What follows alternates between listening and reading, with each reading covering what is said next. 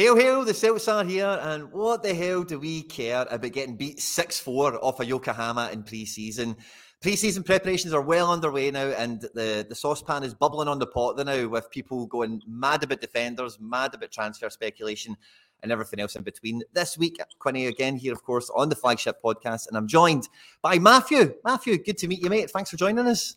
You too, mate. Thanks, thanks for having me on. Uh, delighted to be on. So, uh, cheers, mate. Yeah, I think we're probably the only Celtic fans doing content now that are proper smiling ear to ear, just happy to be here and all the rest of it because it has been storm clouds, hasn't it? This Yokohama result has really uh, put the cat amongst the pigeons for everyone, hasn't it?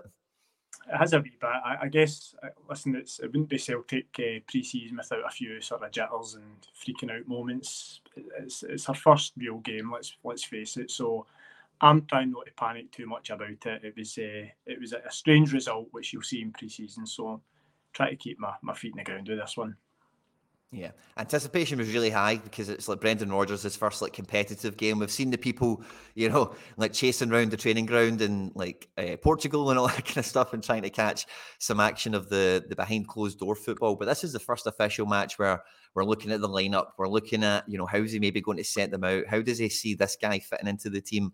And you know, Yokohama obviously we've been getting their best players brought over to Glasgow recently. And, you know, they're halfway through their season, top goal scorers in the division as well 44 goals in 21 games in the league alone, never mind cups and all the rest of it.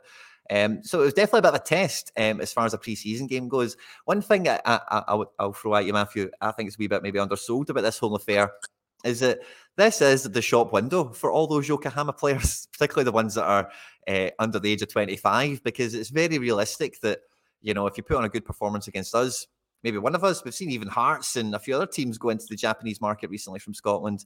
Um, so you know those guys, that's like a cup final to them. You know, so they were probably extra motivated in a different way compared to um, the boys in green.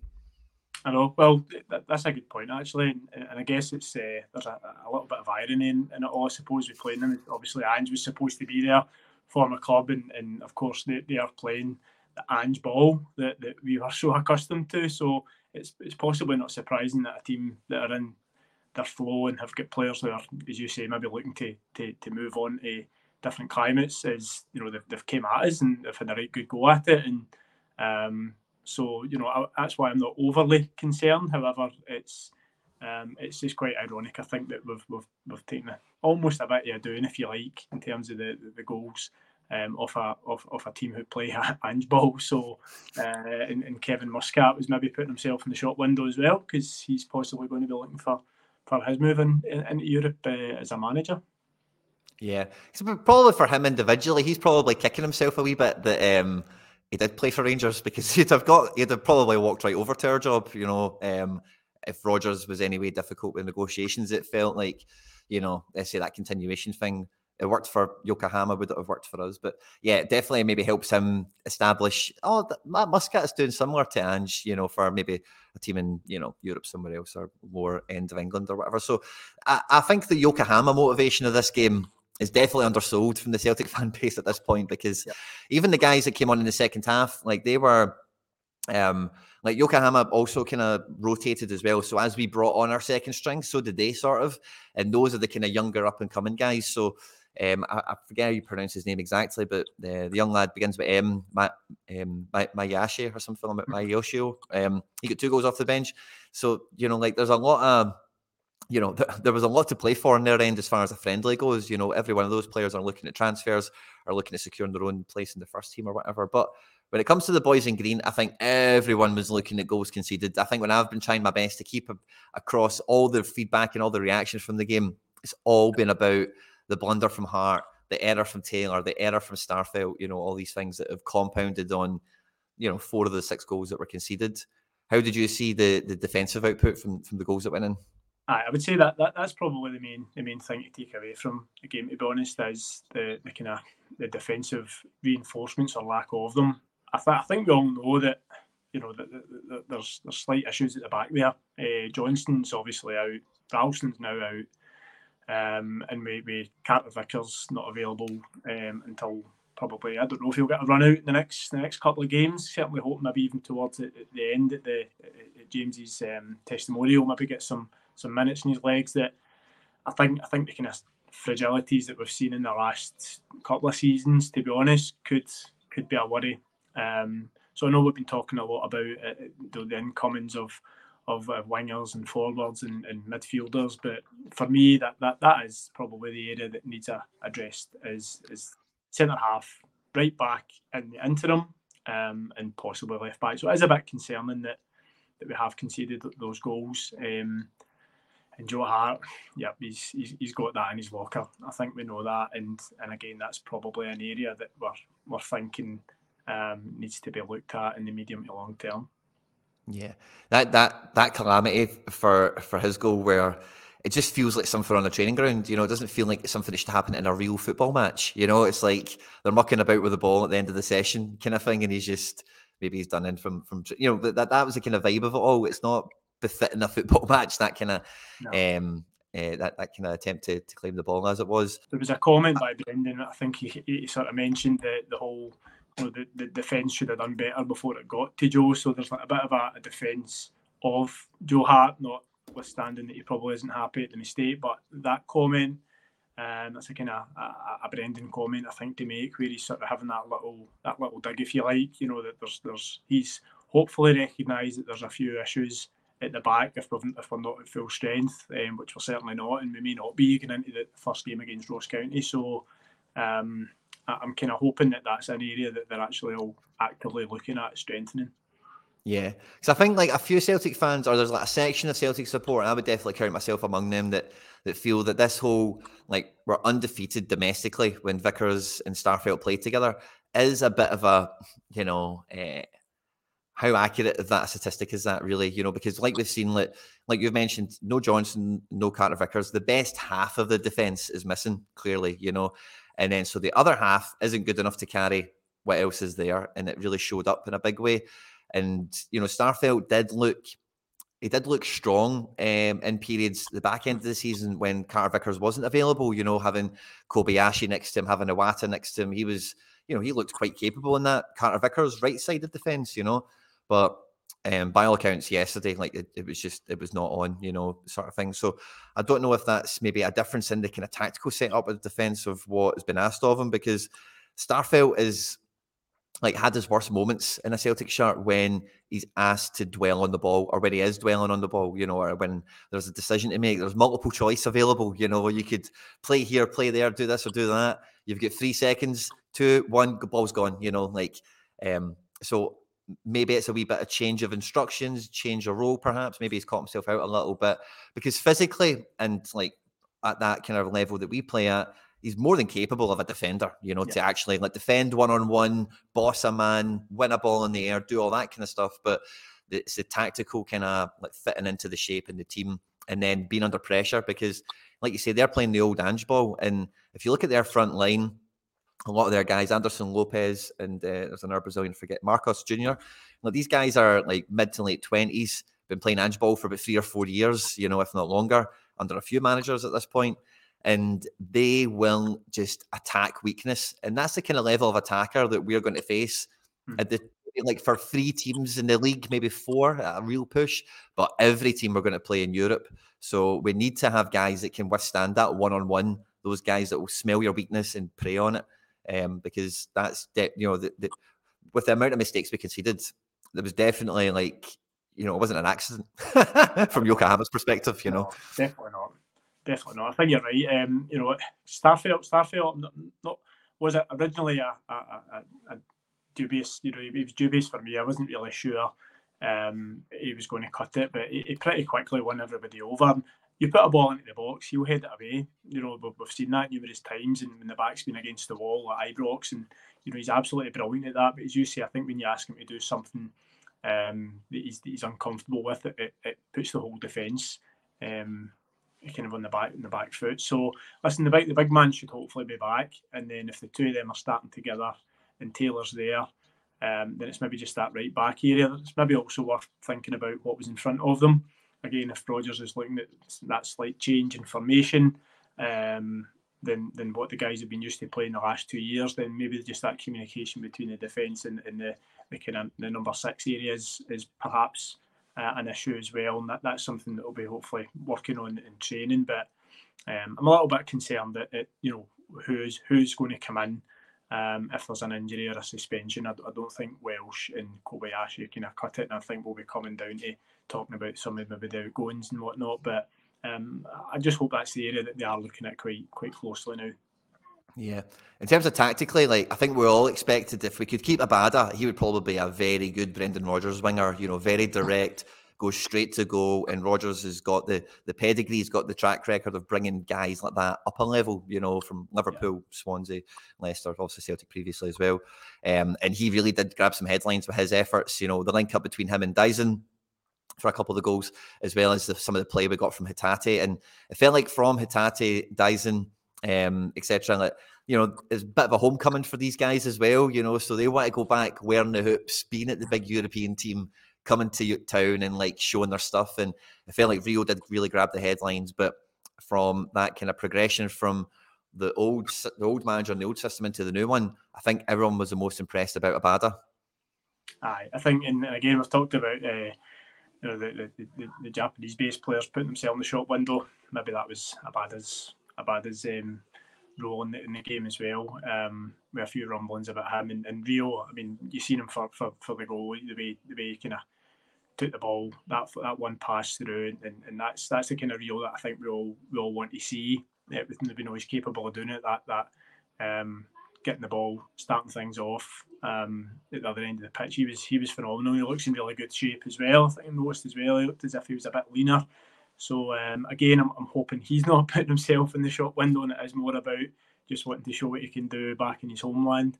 Um, but in Abada as well, that's what he's capable of doing. I think we all know what, what he is capable of doing. We just want to see it in a consistent basis. But is it going to be for us? That's the question. Well, I've got a question, right? Um, you know, Celts are here. We're invited to the press conference for when Brendan Rodgers was unveiled. Um, and you know, all the press conferences he's had ever since. Sorry, that's not relevant. I'm going to stop that again. it's a different thing altogether. Um, well, I've got a question for you, right? When uh, Daizen Maeda had his contract extension, the Brendan Rodgers like press conference, his little interview around it, he referenced the fact of his of his versatility and about how useful he's seen him play through the middle, particularly for Japan the World Cup. And I was getting messages all the way through this game about maybe Daizen's going to play through the middle a bit more for us, you know, because that seemed to be you know, the sort of positions he was taking up on the pitch. And again, with Abada um, and Reo, these are guys like he seemed to really, you know, um, you know, he was getting in amongst the goals and stuff like that. Daizen he was very much getting in amongst it. So it, is going to be interesting to see, particularly the front three, the attacking. I know we're worried about the defence, but the, the the we're worried about the defence because we know we're going to score some goals because from the looks of things with Abada and maybe some sort of evolution with Daizen Maeda, all those guys kind of maybe uh, tying in better with Kyogo to form a really like that's our best front three. That's the front three for the best games, the big games. They get that cohesion, that synergy. Um, so we want them to score as many goals as possible. And there is like scoring, uh, conceding six is obviously like rotten, right? But uh, scoring four in you know in a game that is like you know we're not bat- it's not a, a team that we're battering. You know, it's not a four 0 victory. It's it's a team that are very capable. You know, so to still go and get four goals is is a nice um, silver lining on the result, let's say, isn't it?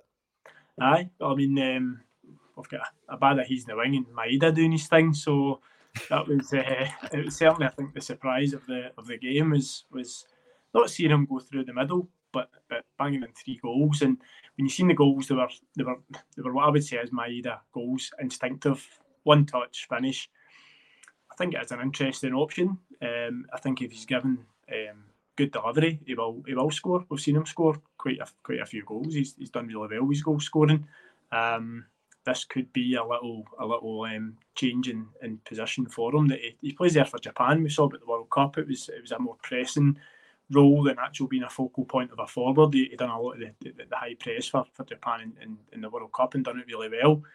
Um, so uh, it was it was good to see him. I think if you give him service in in that area, he'll score goals and maybe that's Brendan is trying that, and potentially he's going to be the the number two or number three striker, which I think for a lot of fans we would be worried about that because he's not that that Champions League quality. But if you look in the league, you know the guy the guy can score goals. So if we're getting wingers who are creating chances, I think he puts them away. Um, he might have the odd one that he hits ten yards over the bar or misses his feet, but chances are he's, going to put a few away. So that was that was interesting to see, and it opens up another debate as to whether or not we'll, we'll dip in for a, a, forward or not. Maybe this is now Brendan trying that to see if he can actually play that role, if Kyogo and O are not are not um, fit, or if it's for those games after Champions League games.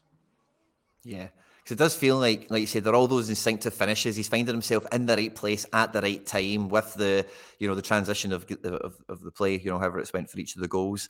And similarly to what I was saying with Yokohama, but like if you've got Daizen Maeda and that kind of Fettel in that role, Abada and Kyogo, well, that's a front three that should be hunting teams, you know, yeah. down and like, you know, who's the weak link, right? It's the centre back. Let's go bully him, you know, oh, it's the left back. He hates the ball. Let's go get him, you know, and, and go and make some chances. So really excited to see the four goals conceded. Next up is um, Gamba Osaka, which Gamba Osaka is one of the bigger teams in Japan traditionally, but for the last like four seasons, they have been stinking. Like they've been a bottom half team for the most part. Um, and I think this season is probably their better one of their better seasons of the last three or four, truth be told, as well. Not getting any preemptive excuses in there, but they have been overall they have been overall pretty rotten for the last few years, but they are on a wee bit of an up at the moment. But can you know uh, you know the next kind of question becomes about this preseason is like you know the results the performances how much do we read into them? What can be read into them? Because they are a glorified training exercise you know it's almost um you know we heard brendan said the celtic brand you know it's a bit of a marketing expedition and they're also getting some preseason work done while they're there. In essence it's kind of how it's all built. So in terms uh, i'm really interested i think what we can take out of it is for the manager he's 100% trying to get the the plan for the season in action. You know, what are we doing from open play? How are we coming out from the goalkeeper? What's the route to go? How do we play from a corner? What do we look at for you know? So I think all those kind of things we'll we'll get answers for in the Yokohama game and in the Gamba game. But in terms of like Taylor, Starfelt, maybe Joe Hart to one side because the goalkeeper thing seems to be a, an issue we keep talking about forever. But the defensive issues, I would hope some of them are just, you know, they get cut out of preseason and we don't see them, hopefully, in Gamba or we don't see them in Osaka, I beg your pardon. We don't see them in the other matches and hopefully it's a bit of a, a blip in that sense. Um, and then their actual results, you know, more goals the better for the strikers. And let's hopefully try and keep the, the aggregate down. In terms of what we can take out of the results or the performances, Matthew, you know, like how do you look at these preseason games? I, I try not to get into the whole um, Twitter debates about how, how important these really are, and, and, really, I know people who are tactically minded will start to look at where players are, are getting positioned and double pivots and, and all that stuff. But uh, for me, I think the hard work, I think the hard work will be getting done on the training ground. And I think that's where Brendan will be looking at the players more closely to, to use this period as to decide who does he feel can do a job for him and who does he think is not up to the, the task really the games themselves, he will probably use it for a little bit of experimenting. Certainly, those first couple of games, I think, over in Japan. Bear in mind, as you say, they're in the middle of a season. There's um, it's probably quite hot over there. Um, he doesn't want to risk any injuries, so I think these games will probably be about just trying little things here and there. Um, and possibly when we, we come back over and we play Wolves in, in Dublin, and we've got Forrest testimonial, which which is a different one. But you could maybe actually use those two games uh, in front of a, a, Celtic crowd to maybe show us right. Here's here's my plans. Here's the, the, the, first kind of 15, 16 players that I'm going to be starting the season with that I trust, in a in a, a system that I'm looking to play to, to allow the fans to see that. So I, I tend not to take too much out of it. Certainly the defensive issues, I think we knew were there and we've seen that yesterday that if we've got a couple of key players out, yep, that's an area that we need to strengthen. But um, I try and take the positives out of it. Look at look at the performance of Maeda and Hatate and Abada. Um, I definitely think we should try and take the positives out of it because these games can give a couple of players a, a wee bit of a boost for going into the season. Um, I, I try not to get into the whole. We've been playing these pre-season friendlies for years, and there's been some freak results. We, we went toe to toe with Real Madrid in, in the past, and in pre-season, and, and probably after that didn't didn't uh, work out too well for us. So um, take the positives out of it, try and take the positives out of it, and then, as I say, I think the real hard work will be getting done on the training pitch and the behind-the-scenes stuff. Yeah, and I think one thing that definitely seems to have materialised off the back of this um, pre-season adventure we're on so far is that Brendan's told people he's spoken. He's told us he's spoken to some players, and he said that they're not going to be part of the squad uh, for this coming season. And based on some of the appearances we got in the Yokohama game, the Celtic support have made their um, feelings known on some of the, let's say, the tertiary players in the squad. You know, the I think Urhoghide, I, I don't think uh, uh Urhoghide, Ajeti, and somebody else, Soro. I think they've definitely, I think they're all clearly been told already, like go and get yourself some, something else to do. Um, but other than that, you know, Welsh, Scales, Turnbull, Haksabanovic, who could we be thinking about here? Who would be in that conversation? Who is proper surplus where the manager would be now saying, how you like maybe you're not for the group?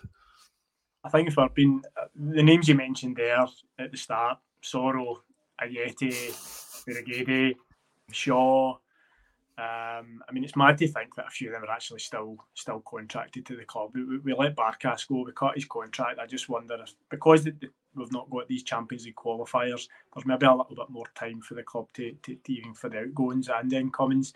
Um, but the, these guys these guys won't be at the club come the end of August for the transfer window, one way or the other. Ajeti, Soro, um, Urhoghide.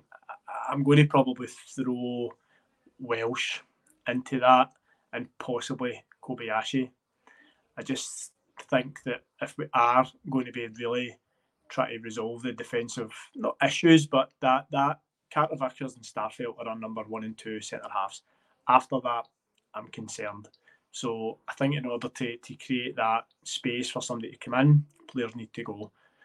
Welsh for his own benefit. We've seen it with, with, with some players in the past, the kind of Scottish players, that it, it's, it's best for them to move on and, and try and flourish elsewhere. We've seen it with like um, Liam Henderson and, and, these kind of guys that they kind of go away and, and can actually flourish in, in, another country as well as actually um, maybe in Scotland or England.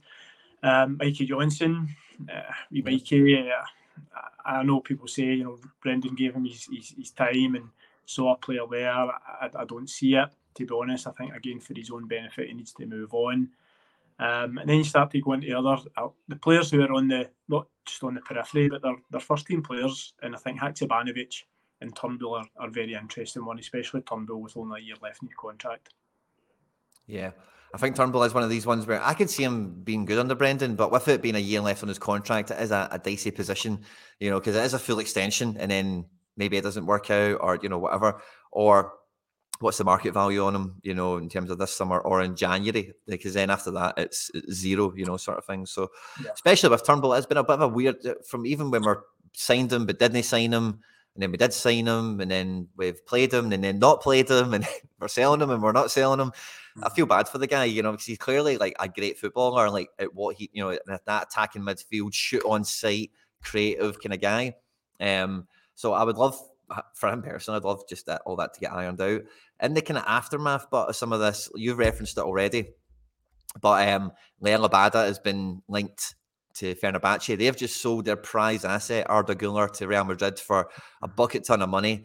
They've went and signed Edin Dzeko and Dusan Tadic, who are both quite old but still pretty good footballers. And they've set their sights apparently on Liel Abada to be the you know the wonder kid replacement, if you like. I don't see it personally. I think if you're going to play for us in the Champions League, or I don't even know if Fenerbahce are Champions League next year. I suppose they must be.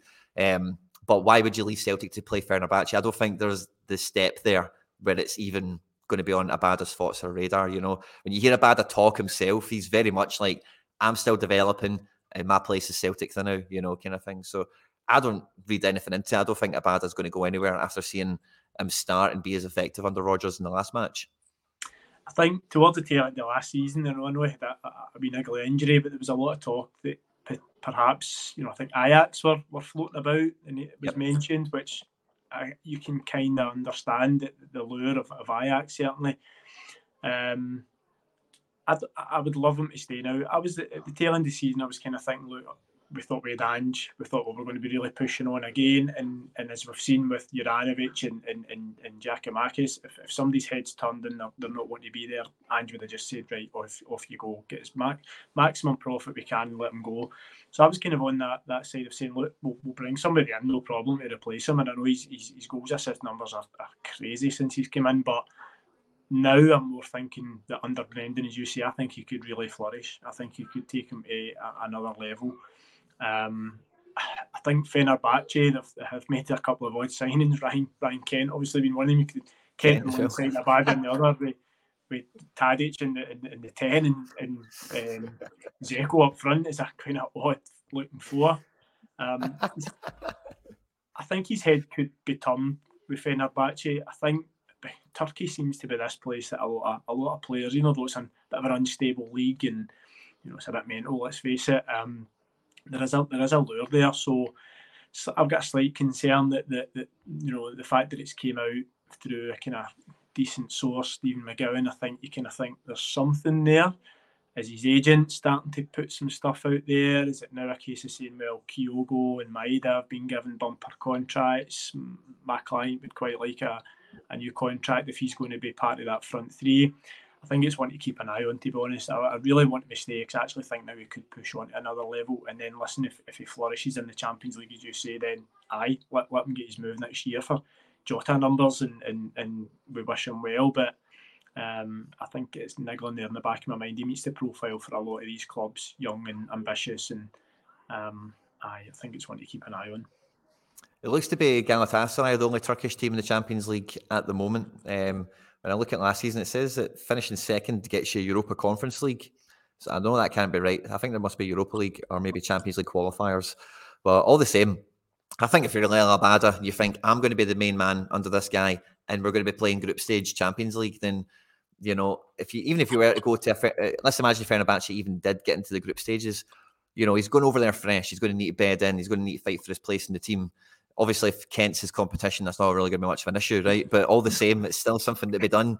Whereas he's settled in here, and if he's getting plugged in as a main man with a brilliant bloody team that we've got there now, like um, I, I find it would need to be mad money. Turkey the now are kind of taking this little spot in the transfer window where they're kind of saving some people from Turkey, if you know what I mean, like uh, um, not from Turkey, pardon me, Saudi Arabia. You know, where if they're not quite like oh, we'll go to Saudi Arabia for the money. Oh, well, maybe I'll go to Turkey for a wee bit less, you know, and stay in Europe and play Europa League or Champions League or whatever's going on. So it's definitely getting a wee bit more interest this summer, the Turkish uh, league, in terms of incoming transfers from some of those players we've already kind of mentioned. So, but I think for Abada, maybe the Arda Güler to Real Madrid pathway is something that might be pitched to him, you know, like, but I don't see it being any different going from Fenerbahce to somebody than it would be from Celtic if he's going to play Champions League and kick ass, you know. So I, I personally don't hold too much. That might be agent work, like you referenced, you know. So it could be there.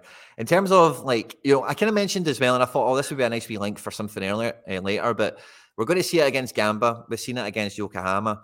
They've got some like Brazilian players in their front line who are saying like 24, 25, 28, that kind of age range we were linked to one of our one, one of ourselves, you know, who went by the name of Ferreira at Gremio. Um, it's now kind of been debunked that that was like uh, an actual link. I think it was a lot more tenuous than people originally thought. Um, but for a minute, we're still linked to another Brazilian winger in Tete. But you know, we're, we're getting we're, we're maybe getting our hopes up with some more exotic signings. Part of the thing I'm seeing kind of knocking around with some of the transfer interest is like the the other guy who's been debunked, the Egyptian guy Reda. Now, Brendan Rodgers has said in his press conference he's never heard of these guys. And then even like there's been one or two other ones. I forget who, who the, the they escape me at the moment, but uh, you know it feels like all the names we're getting linked with are stereotypical, you know, Conference League, Europa League level targets, and we know we've got this big war chest. So a lot of the speculation now, I think it's people shooting in the dark. I'm not really reading too much into this because I don't think with the amount of money we've got flushing around that these are the next targets that would be signed. Maybe there's somebody for a rainy day or a crisis or target number four on the list or something. But I don't think half these guys are who were um, vigorously pursuing. Aye, I think I think you're right. It's, it's silly season during pre-season with, with the transfer rumours. We know that, and I think the fact that Brendan shot them down quite quickly tells you that there's nothing in it. Tete one is interesting. He he's got a, actually a decent pedigree. Um, you know, he, he, spent spent time at Shakhtar and left there for obvious reasons. Um, and and I think Brendan, you know, used him quite a bit uh, for Leicester, given that they were particularly great. It's maybe not a, a glowing reference, but um, that is an interesting one where uh, if he's a freebie or if it's, I think he's only got six months left in his Shakhtar contract left it, it, might not be that we're, we're, we're looking to spend a lot of money likes of him, but you're also kind of thinking, well, if Brendan trusted him and had him there, he's, he's an option in the background that if Abada does go, I need somebody that I can come in quite quickly and adapt to the way I play.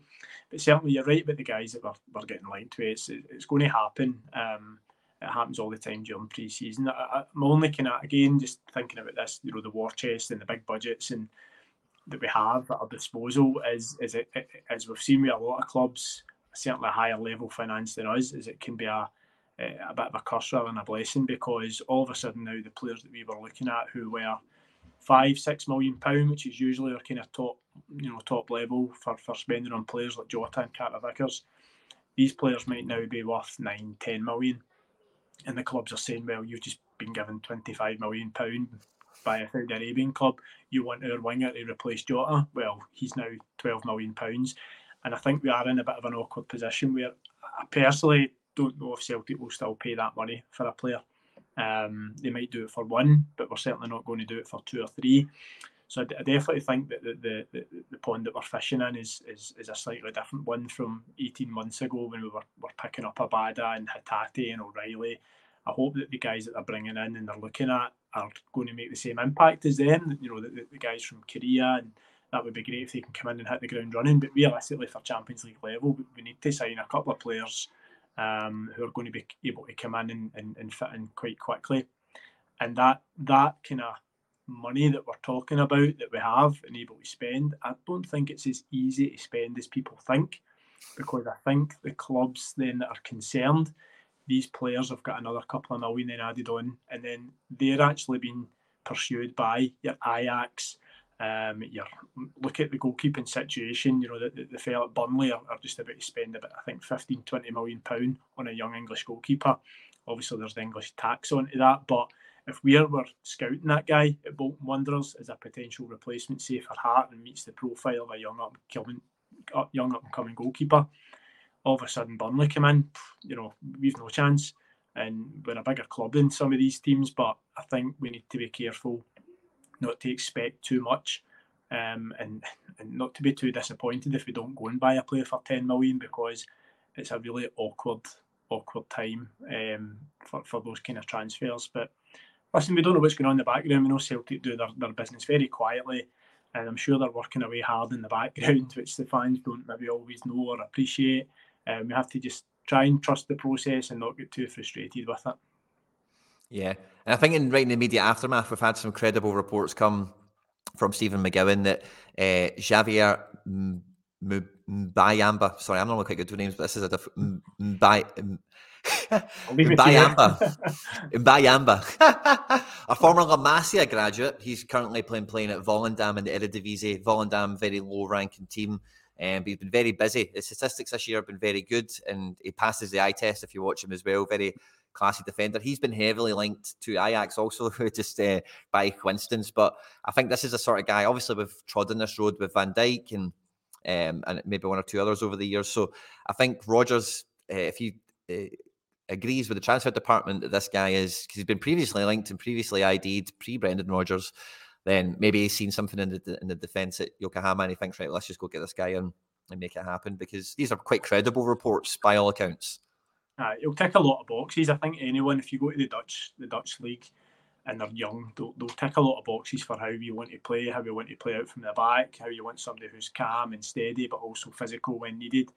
So he does again. He ticks all the boxes for our, our policy. Young, um, no doubt up and coming, probably being scouted by other clubs, and, and of course Ajax or the big club over there that, like us, will get linked to the best talent who are in Holland.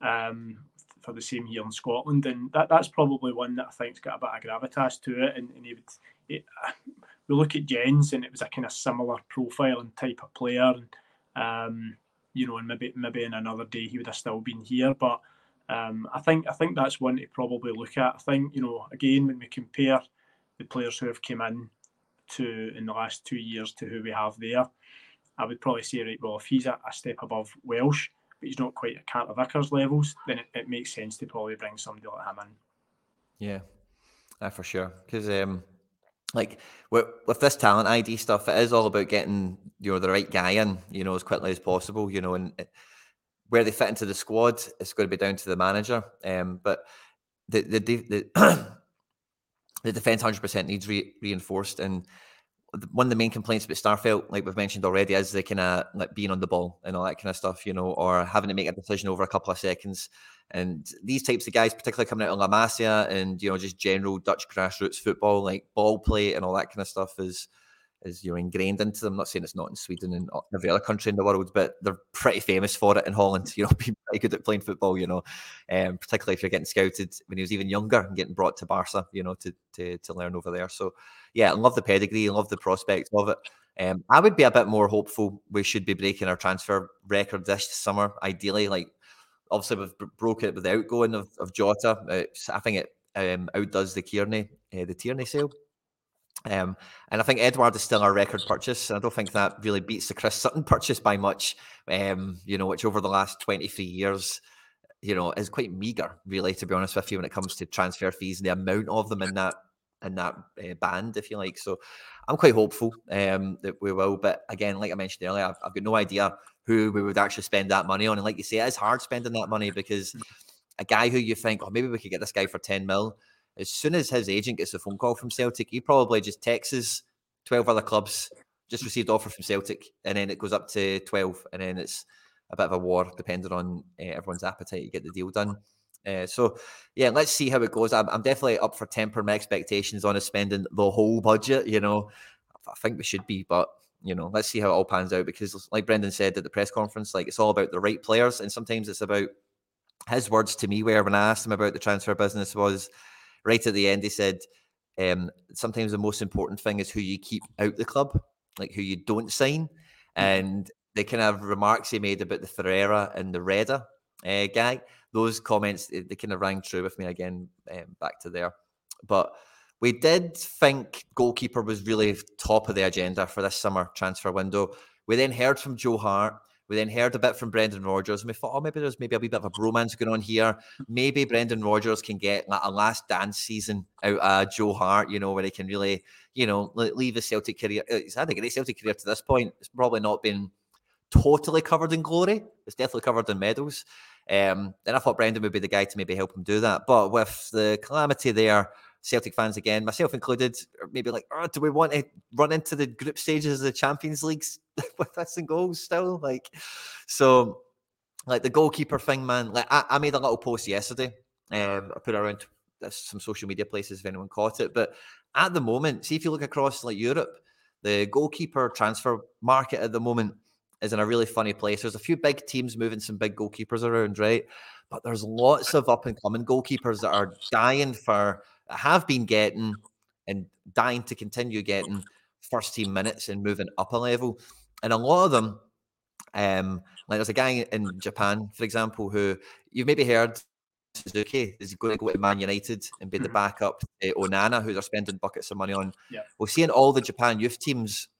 Zion Suzuki is normally number two. Sometimes they change. Sometimes Zion plays, but the other guy that plays most of the time is called. He, he's owned by Gamba Osaka. Funnily enough, his name's Kosei Tani, and he's on the brink of moving to Belgium Division Two on loan to just get a loan into Europe to hmm. get some minutes and all the rest of it. And this guy, like, to give you a bit of a, a flavour, there's about three or four other guys I could give you the same story about, right? But just to give you this guy's, he's been playing first team football for two years in Japan on loan at a smaller team in the league.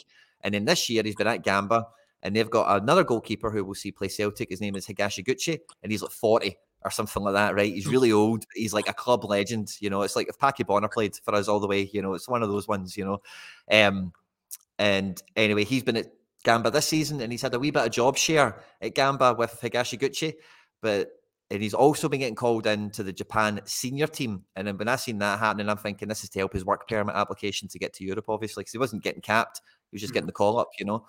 Um, but I, I, don't know why, but it doesn't seem like anyone in Europe has actually picked up the phone and he's ended up like the only thing he can sort himself out with with his wee agent in Japan or whatever's going on is this. But a guy like him could come in and play in tandem with Joe Hart, play as understudy to him for a season, you know, and you know, like who knows if that would really pay out Champions League wise group stage this season, like I'm initially worried about. But that's a plan, and that's a you know that's you can see something happening there. It's a young, young, young and up and coming international. He's good with the ball at his feet. He's a good shot stopper. He's still got progression to do.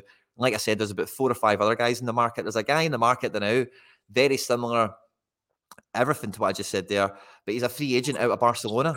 He's just been at the Spain under 21 Euros final. He wants to play first team football, doesn't want to be on the bench. He's out of contract now. And nobody's linked to him. I don't see anything when I go searching, you know.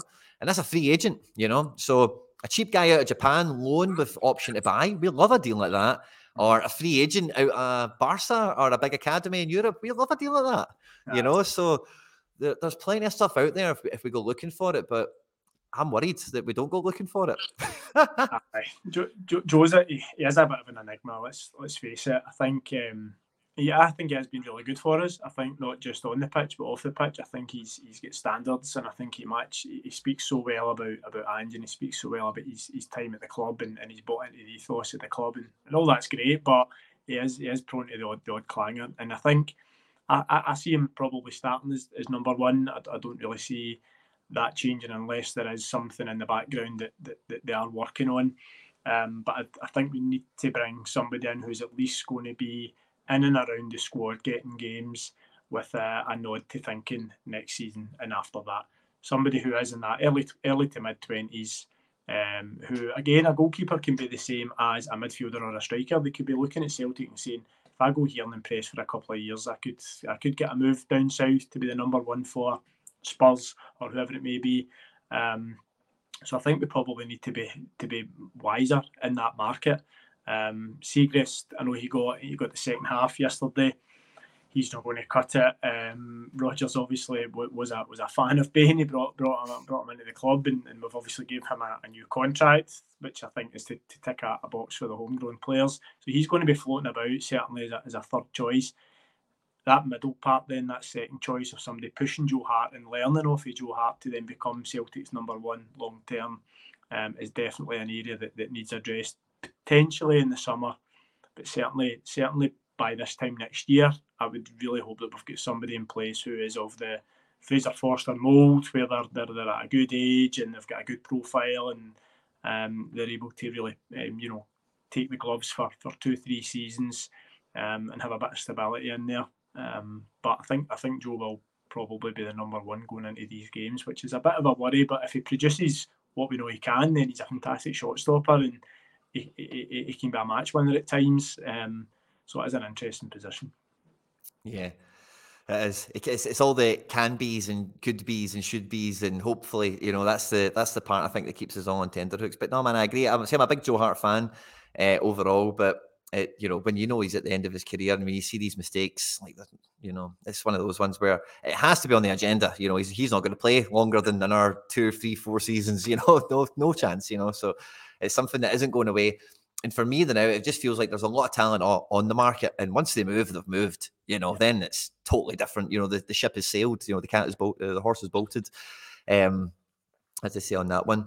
Uh, so I think it's one that hopefully the club, you know, like, because again, like the, the, goalkeeper is such a vital position in the sense of like, like we've seen with with Barkas, you know, if you've not got your goalkeeper position sorted, it's worse than a hole in the head, you know. And Hart is Hart's good for us. I, I like Hart overall, like, but he's not perfect. He's not the best we could get. Is basically where I always kind of fall down on it for all the boxes to get ticked, you know, as much as possible. So, I just wonder, my yeah. interesting point for me is is are we going to see him uh, grabbing the ball from the ball boys as, as quickly as he did under Ange. Is he going to be terrorising ball boys around the around the country to get the, the ball into play? That, that could that could be a telltale sign as to how Brendan wants to play when it, when it starts from the back. Is is he going to be a little bit calmer when, when you know sometimes when he was he was far too keen to get the game going again. Um, so it'll be interesting to see how that starts.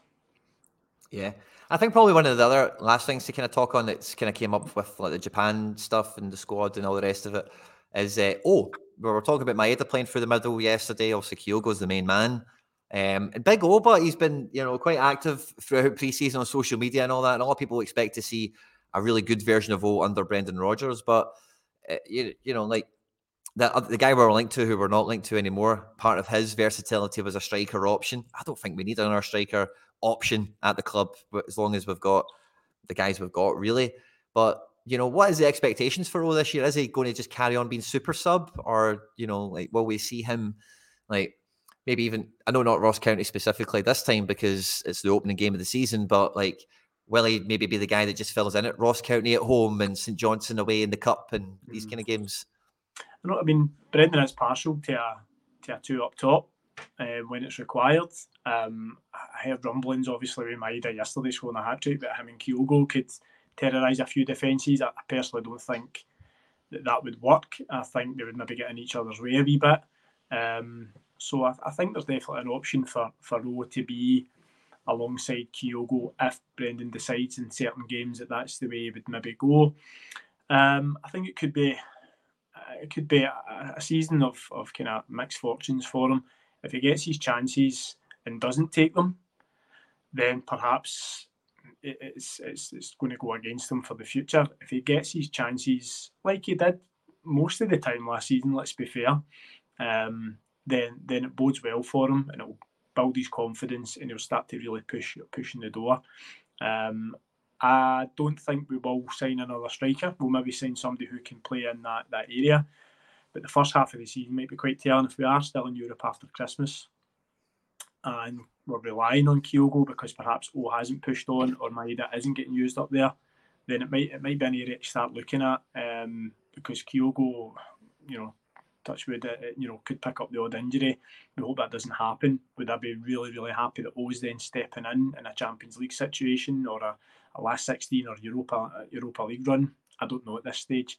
Um, but he looks he looks good. He looks sharp. He looks fit. He loves loves pulling the shots up and letting everybody see he's he's, he's his legs getting trained. He's one of these ones. Um, yeah. There's no, there's no short of confidence in the guy, which is good. Um, I would I would like to see him get a wee run, um, but again, it's you have to play Kyogo, and if it's one up top, you have to play Kyogo. So you're going to have to just bide his time, do do the hard work and training, um, there's definitely a player in there. There's a there's a rawness about him, um, so I'd like to see him stick around and get that chance. Yeah, same. And uh, and some kind of other news, I suppose, this week we had a new board member appointed. So Celtic have appointed uh, a director of App, former director of Apple Services in London as a non-executive board member, and this is around content delivery with the club. Right now, in the the modern age, the 21st century, and all that good stuff, you know, the club of every club you know, the league, everyone in football, everything to do with football, this right now is all about content. That's what all it is. The football match is the biggest part of content, of course. That's what we all care about. Um, but if you follow other clubs in any any sort of way, you'll see that the media strategy of a club is a big a big wave that's going through football the now where the players the clubs the teams they want to be like closer to the fans. They want to show the fans more access more behind the scenes stuff. How's it really in here? What really goes on? How hard are the guys working? You know how much do they care? And all that kind of jazz. And you know we've seen tons of like flying the wall documentaries and all that kind of stuff. I'm not sure. I don't expect anything like that. I don't think we're going to get like a you know uh, all or nothing celtic kind of thing off the back of this but if anyone, if, if you're ever bored, if you look at Man City on YouTube and stuff like that, Man City do brilliant like content for like getting the players together and showing you like just them. If you know what I mean, you get to you know it's it's hard to put into words without it sounding all airy fairy or whatever, right? But uh, when I see this, I, I think it's quite good. So I, I think we all love to see the players like you know when they're like side by side and it's like who's who's the loudest in the shower or who's the blah blah blah, who's this one and that one and whatever. Um, that's all good content. It's all good fun, you know. So I think it's more going to modernize the club and move the club forward. In that sense, we'll probably have like a thorough Japanese content arm probably get rolled out as well, and like kanji writing and all that kind of stuff. And you know, so I think it's more of a kind of market strategy thing, um, or whatever. Did, did, did you see this yourself? Did you have any thoughts on it? I I mean, I think certainly in the last again in the last couple of years we have improved that sort of fan player engagement and, and relationships, and, and you know it, it is nice to see the sort of human side of the of the players, and and you know again because I think there was there's a period in football where as soon as a, a player doesn't you know sign an autograph or, or say hello or, or give a shirt out, then it's all over social media and they're apologising and all the rest of it. So I think there's there's probably as a duty now for clubs to, to make sure that fans do feel involved with the club at all levels. Um, so interesting to see what the guy what the guy can bring. Um, I don't I don't expect any big documentaries or anything like that. But obviously we, we are close links now with Japan and possibly South Korea with a, a couple more guys coming in. That's definitely a, a, an area that, that, that we'll tap into because as we've seen already, although there wasn't a huge crowd at the game yesterday, to be fair, um, there's certainly a buzz about Celtic being there. Um, and, and it's all well and good when we go to Australia or we go to America where there's thousands and thousands of Celtic fans, and it's great that they get the chance to, to see their heroes.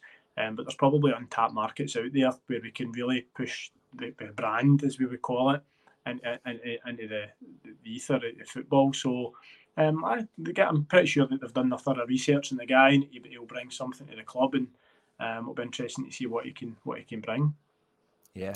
Um, because I've got as one of the notes here is there's a current limitations on DVD distribution now. DVDs, I think, at this point in time are ancient technology, and we need more like you know the Celtic TV. People, you know, people pay for the subscription over there. There's obviously YouTube, like we've referenced already, but part of content as well is maybe stuff like you know flashbacks, you know, and highlight reels of like important players, important seasons, important games, uh, kind of thing. And it's better now. I think that all this stuff could probably be on YouTube and whatever, rather than you having to shell out 12 quid for a DVD or something like that. I know people do like these things, I suppose, for Father's Days and whatever, but um, it's one of those ones, I guess, maybe. But uh, you know, more of that stuff, the better, because again, that, that's the team, and we are as fans, like the way they've got in terms of when it comes to this type of board member or whatever, this type of marketing angle. It's about customer uh, engagement. You know, they want us to feel like we run the club and like everything that we want to see from the club doing, they are doing. And obviously, that's the kind of we're all singing from the same hymn sheet kind of vibe we're getting from Brendan and Desmond and all this kind of stuff now. Um, so yeah, I'm quite hopeful that it's just going to be really fun behind the curtain. We maybe get a bit more stuff like that, and maybe all their stuff that they're doing pretty well at just maybe gets a wee bit more polished up. You know, like their wee the wee studio they have in the stadium, and maybe the wee set they've got at Lennoxtown, and just wee bits like that. I think it'll all just probably level up and be very similar to again to throw other clubs out there. If you look at like AC Milan's what social media or Man United's and all these things, they've got cool wee settings for the players to do all this stuff in, and it just looks elite. And by you bet your bottom dollar, every player checks that stuff out when they're linked to teams and all that. As they'll go and first thing they'll do is they'll look at us, they'll look at fans, what do the fans think, and all the rest of it. They'll look at the main thing. And it's all this perception stuff. You know, you want Lennoxtown to be an elite training facility. You want Parkhead to be a fortress.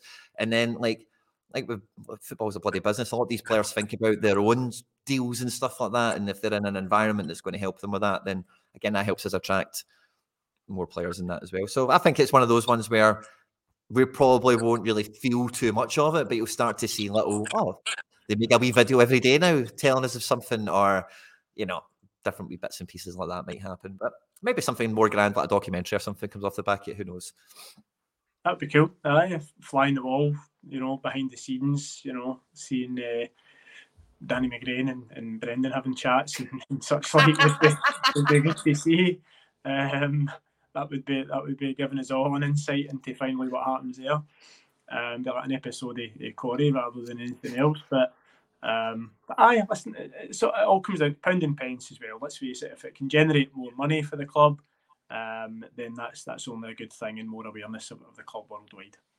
Yeah, because that's views for sponsors and all that kind of stuff as well. Now you're totally spot on.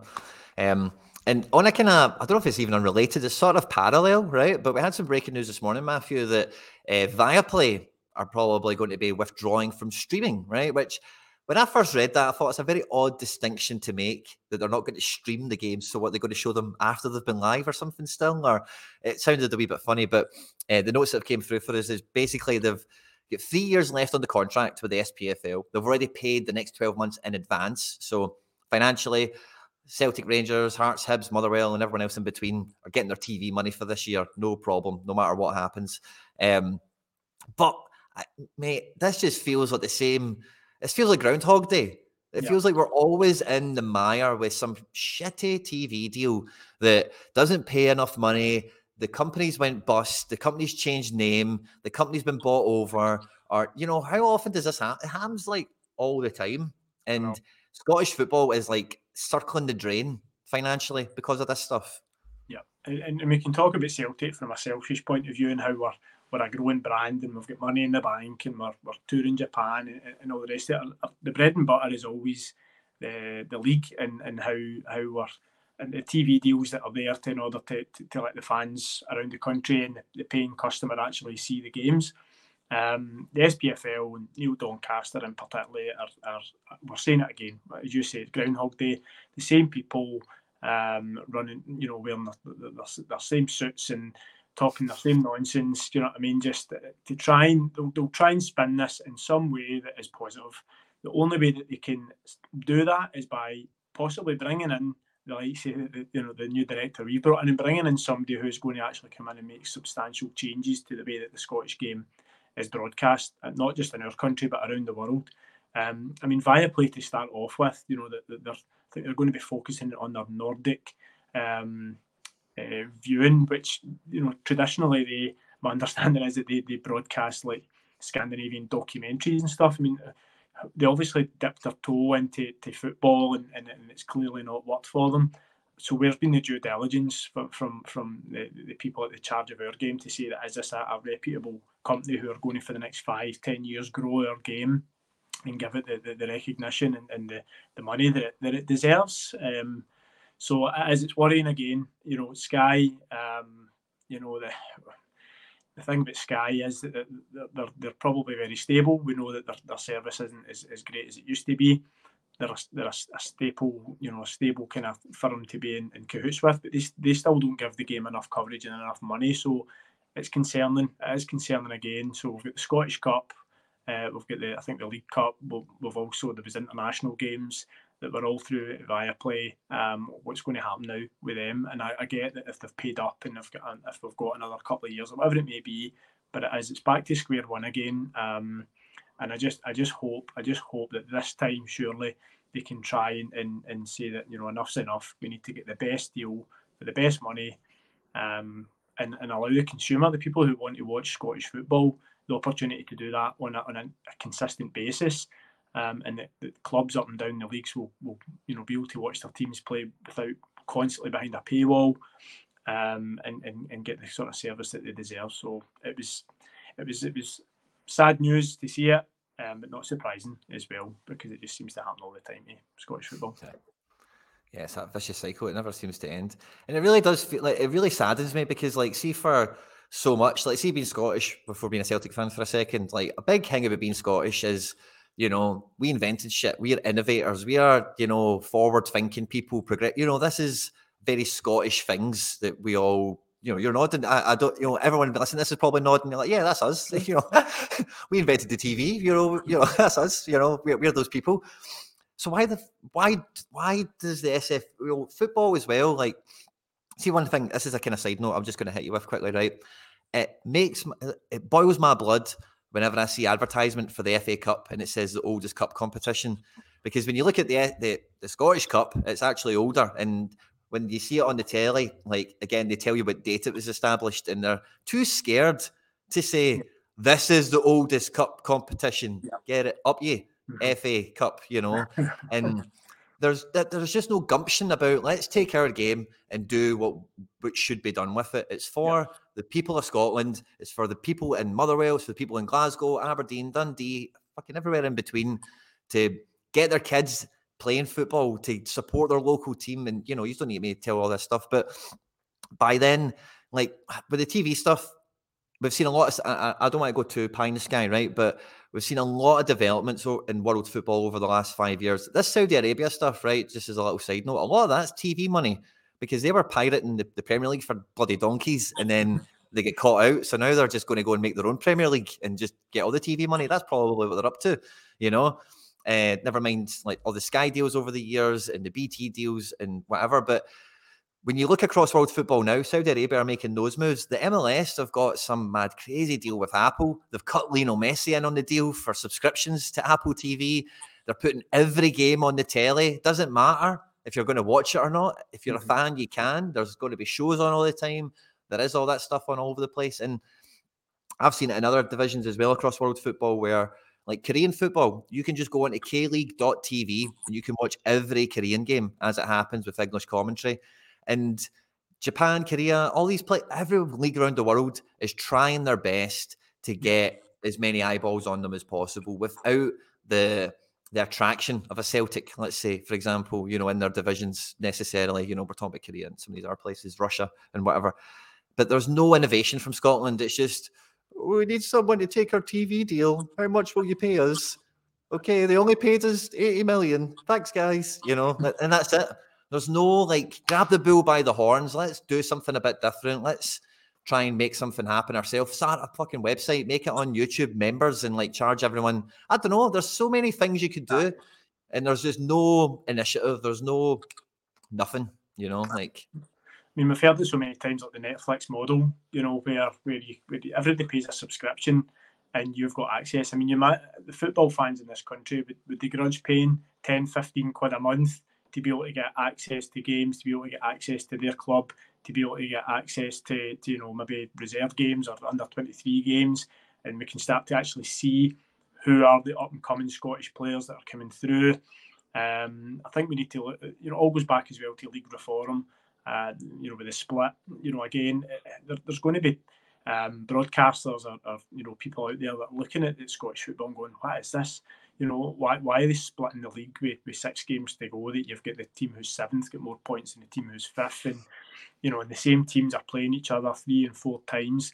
Um, so that that's that's where it boils down to a lot of it for me is that they need to look at expanding the SPFL and they look to you know bringing through some other clubs through that are going to be able to um, add something to the game and benefit from it. You know, but you know we talk about down south the championship is that you know it's a big country England, but there's teams down there who you know you know it's like the third highest um, you know attendances in, in, in world football or whatever you know, yeah. and, I, you know that that that Scotland maybe need to take a wee leaf out of that and say, yeah, it's all good that we've got these big clubs down there, but they deserve to either have their chance up the league or brand the other leagues a lot better and give them a chance at success. So it comes down to the people at the top. They, they don't understand what fans want. They won't allow supporters and supporters groups their voice to be heard. Um, they just insist, as you say, insist on just taking what they can and spinning it to be that it's a positive. And um, you, you use the phrase circling the drain. I mean, it's, it's a scary thought to think what could potentially happen. And Celtic, out of pure um, selfishness, that's why we've talked about it for years. You know, European Super Leagues and different things is in order for us to sustain the the levels that we're capable of. We need to start looking at that, and it's a shame because you know Scottish football is our bread and butter, and we want to be successful there and be part of a successful league that's branded well, that have teams competing in Europe season in season out um, but the longer that the people are in charge are there, then the less less likely that is going to happen. Yeah, no, I'd agree. And I think, like, probably, I'm trying to think as we're talking, what would the kind of, well, what you've made some good uh, kind of devil's advocate points there as well.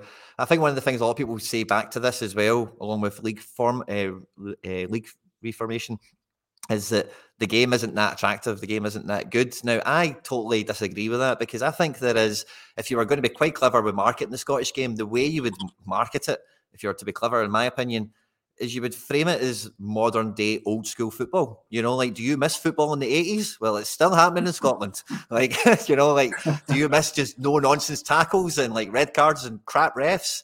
It's in Scotland, you know, like, because a lot of people don't like Premier League and some people, I love Bundesliga and La Liga. That's not everyone's cup of tea. There's tons of football fans out there, not just in the UK, that hate the modern game, hate tiki taka and playing out with goalkeepers and crazy formations and all that. There's millions of football fans who just want to see some 4-4-2 and some knee-high challenges, you know. Um, and like we've got that. That's nothing to be. We don't need to change the game. You just need to understand what it is and lean into the good parts about it, maybe make the rest a bit better. You know, actually pay for a good VAR system that works. Maybe mm-hmm. get some goal line technology and just clean it up a bit. But you don't need to re. You don't need to change the identity of it because it's our it's our game. You know what I mean? It's Scottish thoroughly.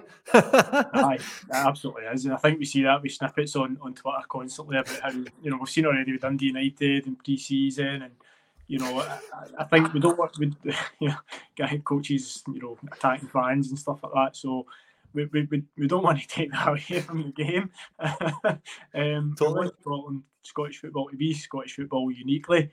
Um, but I think they're trying too hard to, to change it to something that it's not and and I get you know you have to make some tweaks in order to make it appetizing to, to broadcasters etc but I think you're I think you're actually right. I think you know we should be able to lean into the stuff that makes us unique.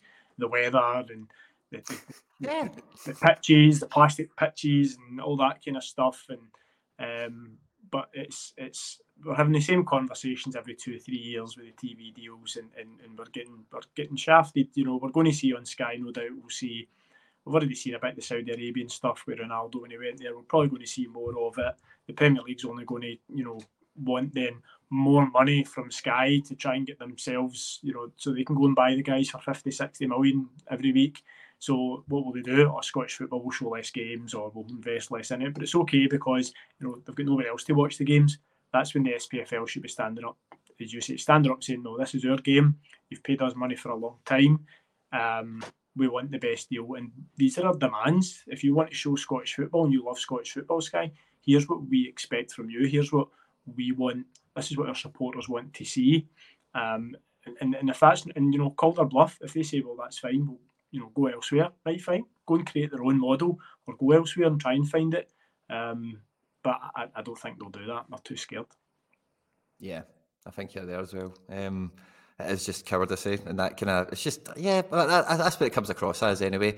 And I think in terms of league reformat and stuff like that, I could talk about that um, certainly to the cows come home, but yeah, it's, it's, it's one of those ones where it'll be interesting to see how it all kind of bubbles down. Another interesting detail, probably to finish this point on, is we've just recently seen that the the the scheduled changing of the guard. You know, Michael Nicholson's stepped down. The Rangers guy stepped up for the SFA role. I, I forget exactly what the position is. So I'm so glad that there's somebody at Rangers now deciding all this stuff for the Scottish game while this is happening. Uh, yay! so I'm sure it's not going to be drama free and without court cases. Um. well, there was, there was, there's, I, I think, I think what, listen, they just, they just copy us, don't they? Because Lawwell obviously was, was the puppeteer for so long, you know, Scottish games, so they want to jump in on that, you know. So let, let, let them do it, crack on, see what happens. Yeah. Well, until next time, uh, we'll, we'll, have to wait and see on that. Matthew, it's been an absolute pleasure, mate. I've had a, a great time going through everything that's happened this week. Um, I hope everyone that's listened to this has enjoyed it. Matthew's Twitter handle, by the way, I should have said this at the beginning. It's on screen in case you want to check him out on Twitter. Matthew, it's been an absolute pleasure, mate. Sorry. Thanks for having us, mate. Really enjoyed it. And uh, aye, hail, hail. Hail, hail. On screen now is some other stuff that we've made that YouTube thinks you might enjoy. I also made a little explainer for Sorare for any Celtic fans that are going to get stuck on that for this season. And yeah, have a great day.